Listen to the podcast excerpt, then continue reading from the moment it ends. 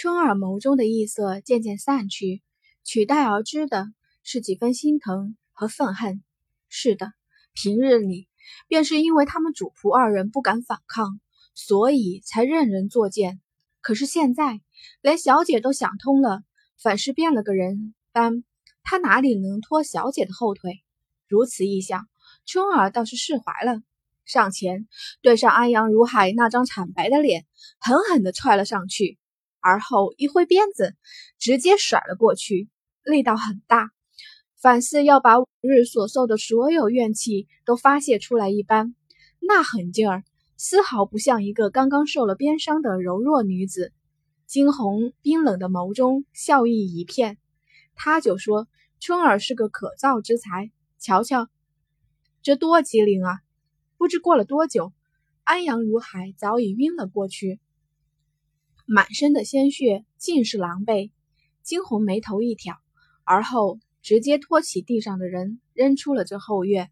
可千万不能让这人渣伤了他后院的地儿。待完成这些之后，惊鸿早已累得气喘吁吁。终究，这十三岁的身子还是太弱了。满身的狼狈，惊鸿泡了个澡，换了身干净的衣裳。春儿亦是涂上了一层伤药。这后院什么都缺，就是不缺疗伤的药。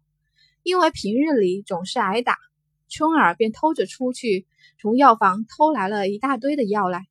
打量着镜中的人，惊鸿微微吃惊：这个身身子竟然与前世的他一模一样，甚至连名字都是一模一样。其间到底有什么关系？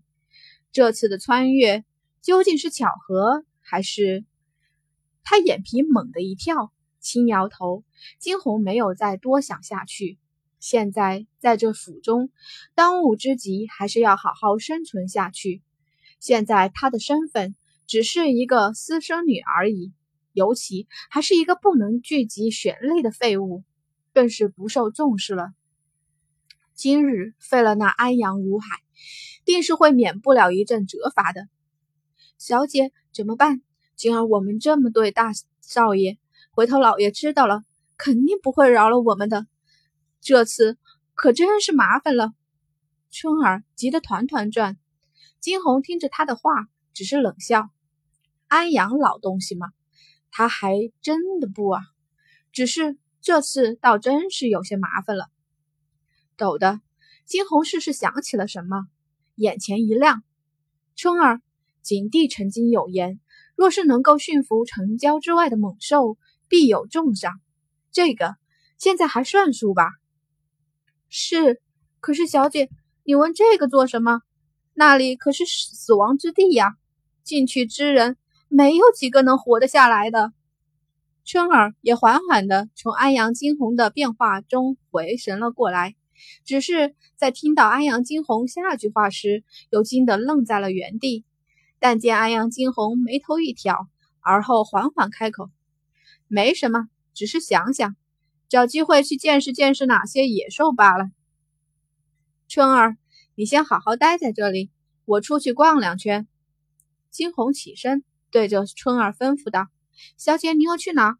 春儿也要跟着。万一……没有什么万一，我说什么就是什么。”一时间，语气变得有几分强硬。他最不喜欢的便是不听话的人了。好，嗯，那小姐小心。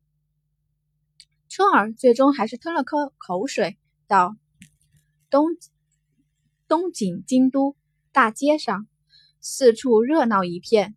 惊鸿一身粗鄙的白衣，一身简单的妆容，头发被高高的竖起，那张赏带着稚气的脸上，清冷的眸中闪烁着寒光，一时间。”竟是有些雌雄莫辨。他细细地看着周边的店铺，不管怎样，去往森林对付那传说中的野兽之前，总得先选好一些武器。街道纷纷攘攘，青红在一家兵器店前直接停了下来。他伸手摸了摸口袋里可怜的几个铜板，轻摇了摇头：“哎，看来这次真的费点功夫了。”沉默片刻，惊鸿便踏了进去。店里的伙计见有客上门，笑着走了上去。可是当见金红一身简陋的白衣，满身上下毫无一丝旋律波动时，笑容又凝固在了脸上。回头继续招呼其他的客人。